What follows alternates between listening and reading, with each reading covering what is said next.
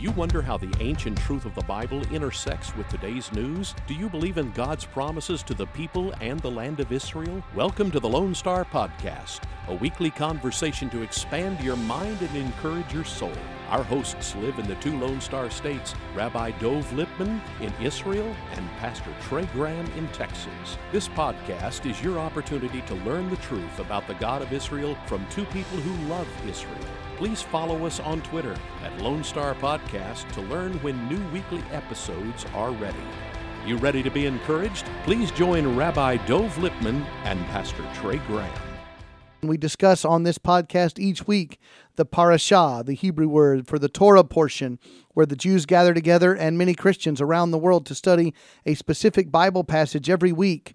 And this week's parashah is called Vayeshev, and it comes from Genesis chapters 37 through 40.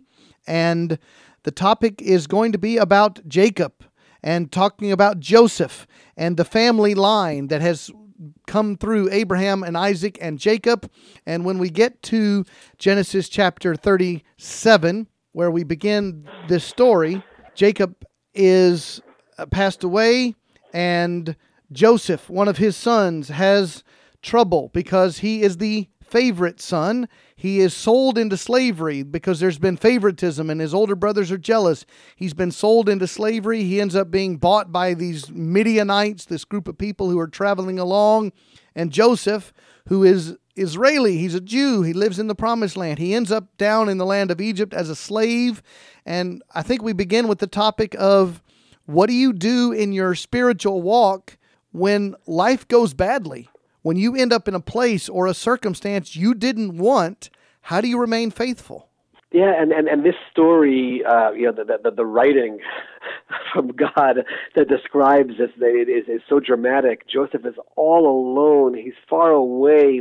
He has every reason to be disconnected spiritually.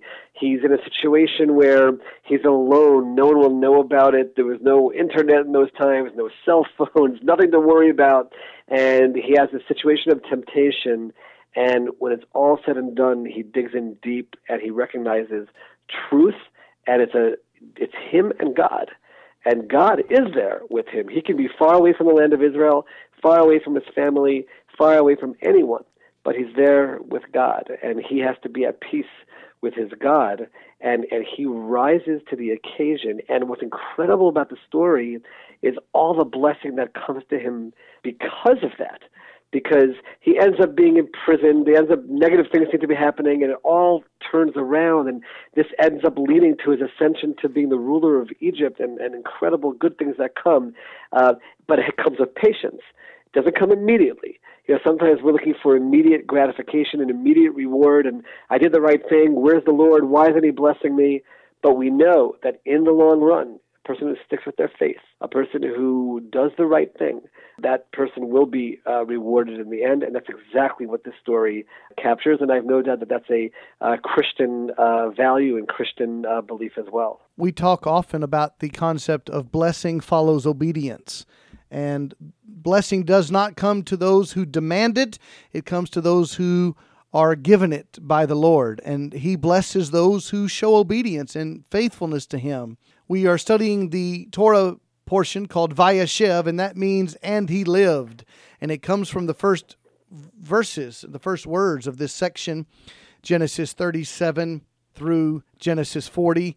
And when we talk about Joseph being in the jail in Egypt for a crime he didn't commit, and he stayed faithful to the Lord, and he remained a man of integrity, he remained a man of character. And the verse that I want us to ponder for a moment comes from Genesis 39, verse 23. This is when Joseph is in the jail cell and he is made the caretaker. He's made the leader of the other inmates, the other prisoners, because the warden, the jailer, feels he is responsible as a leader. In verse 23 of Genesis 39, the warden paid no attention to anything under Joseph's care because the Lord was with Joseph and gave him success in whatever he did. And I think we need to, to de- debate this point.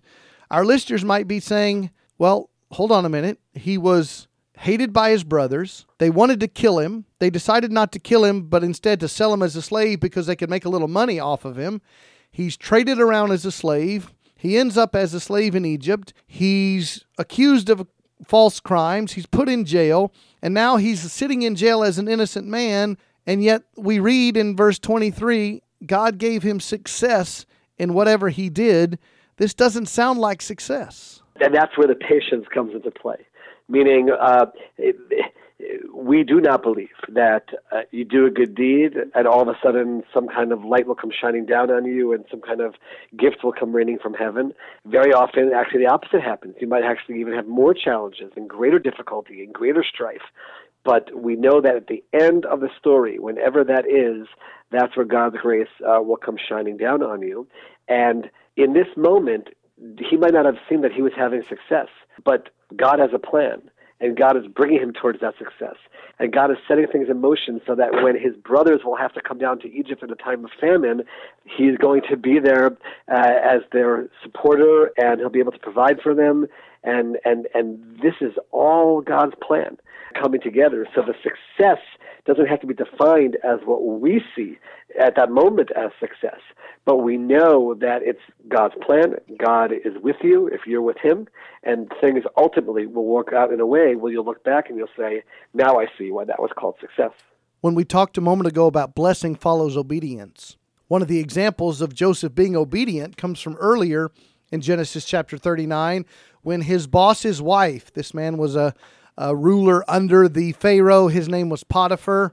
Potiphar's wife comes to seduce Joseph. She says, in fact, very clearly, Genesis 39, verse 7, she says, Come to bed with me. And the next verse says, But he refused. And then he said in verse 9 of Genesis 39, How could I do such a wicked thing and sin against God? And I think a great reminder to all of us is the Lord is always watching. Our obedience to the Lord should be apparent in public ways, but also in private ways. If God has called us to live a righteous life, that means publicly and privately. And when the Lord blesses obedience, He blesses those who are trustworthy, those who are righteous, even in the private settings when we think no one is watching. Exactly. And we even have a concept. Um, the word is Shiviti Hashem Lenegdi Tamid, which means I put God before me always. And the commentaries explain that the way a person sits or acts when they're in front of other people, especially in front of kings and royalty, is not the way we usually act when we're alone. But then the point is, but we should never feel that we're alone. We should always feel like we're the presence of the Lord, and that will impact everything that we do, even when we think that we're in the quote unquote privacy of our own homes, uh, and it changes a person's life. And as we continue to talk about this week's parashah, let's look at Genesis 40 for a moment. There's the story where the cupbearer and the baker, these people are servants of the king of Egypt, whose title is Pharaoh. And then the Pharaoh has a dream, and no one can interpret the dream. And they remember this guy, Joseph, who's this prisoner in the jail, that Joseph has been given by the Lord the ability to interpret dreams. And what I want to discuss for this moment is the idea of wisdom, that the Lord gives wisdom to those who look after him and, and follow after him because he is the all knowing God. That Proverbs chapter 1, verse 7 the fear of the Lord is the beginning of knowledge. The Psalms chapter 30 says, uh, I'm sorry, 37, verse 30, the mouth of the righteous utter wisdom, their tongue speak what is just. There are all kinds of verses in the scriptures about wisdom. James chapter 3 in the New Testament says, The wisdom that comes from heaven is first of all pure, then peace loving, considerate, submissive, full of mercy and good fruit, impartial and sincere. James chapter 1 in the New Testament says, If any of you lacks wisdom, you should ask God, who gives to all generously and without finding fault, and it will be given to you. So the question for the rabbi is how does a person seek wisdom, and what lesson can we learn from Joseph? Granted the ability to interpret these dreams, which could not have been a human intellectual ability, but had to be heavenly wisdom. You know, King Solomon was given the right to choose and ask for anything that he wanted. You know, the age old question of what you would do if you were given the right to anything. And he asked for wisdom he asked for wisdom, and then as a result of that wisdom that he asked for, which God granted him, all the other blessings came in its wake. Wisdom, understanding, these are the things that ultimately define a human being. It's what separates us from uh, the animal world, the ability to understand and to reach the depths of something, and that comes from God. We say in our prayers, Adam da'at. You give man knowledge. You give man wisdom. And then we ask God uh, to give us that wisdom. And the fact that Pharaoh saw Joseph and saw his wisdom and said, This is a man of God, that really establishes that idea. And sometimes we're guilty, especially in today's world where you can go on Google and get any piece of information, and, and there's so much information available to us and knowledge that's out there. We can convince ourselves that we're the ones uh, who provide ourselves with that uh, wisdom and not understand that it's a gift that we're granted. And uh, it's something to always remind ourselves of. And this story really emphasizes uh, that point that you know Pharaoh saw Joseph's wisdom certainly interpreting the dreams uh, is something which comes from God, and it reminds us that everything that we have and all of our wisdom ultimately comes from God. And let's try to connect a few dots here between blessing and obedience and wisdom and prayer and seeking after the Lord. Proverbs chapter 3 verse 13 says, "Blessed are those who find wisdom, those who gain understanding." We read in Genesis 39 23 that the Lord gave Joseph success. And we said, yeah, but he's sitting in a jail cell. That doesn't seem like success. But if you take success to mean wisdom or blessing or connection with the Lord, Proverbs 3:13, blessed are those who find wisdom and those who gain understanding. Exactly. And that understanding, you know, we have to remember as well, not to live life in a in a superficial manner where all you're dealing with is that which you see in front of you if if that's the way you live your life, you're not going to have spirituality. You're not going to have faith. You're not going to be thinking about uh, things beyond uh, just the physical realm. The depth of understanding and wisdom is to recognize that there's far beyond that, and to recognize the wisdom of the Bible, and not just look at it as a series of simple stories, but plumb the depths of it, see its words, see its different possible meanings in terms of the layers uh, that it has. That's also we wake up every morning and we bless God that we have the ability to study the Bible. It's called the Birkot, Birkat Torah, blessings of the Torah that we can study, and asking God for His help and making sure that we study properly and understand properly because wisdom ultimately uh, is the key to God and is the key to spirituality, and that's how it really all comes together in our faith. So I think I will finish my conversation today with repeating James chapter 1 verse 5 from the New Testament. If any of you lacks wisdom, you should ask of God, who gives generously to all without finding fault, and it will be given to you. My prayer for myself, my prayer for my rabbi friend, my prayer for my church members, my prayer for my wife and my children is that we would find wisdom. And because we're human beings, we always lack wisdom. So let's ask the Lord to give it to us. More than riches, more than fame, more than power, the things the world offers. Let's seek the Lord and let's seek wisdom today. I'm not even going to say anything other than amen. That you said it just right, and, and we can share that prayer together. And let's hope that God uh, shines His light on all of us uh, with that great wisdom. Rabbi, my friend, it was wonderful to see you in the Holy Land. Look forward to seeing you in America soon.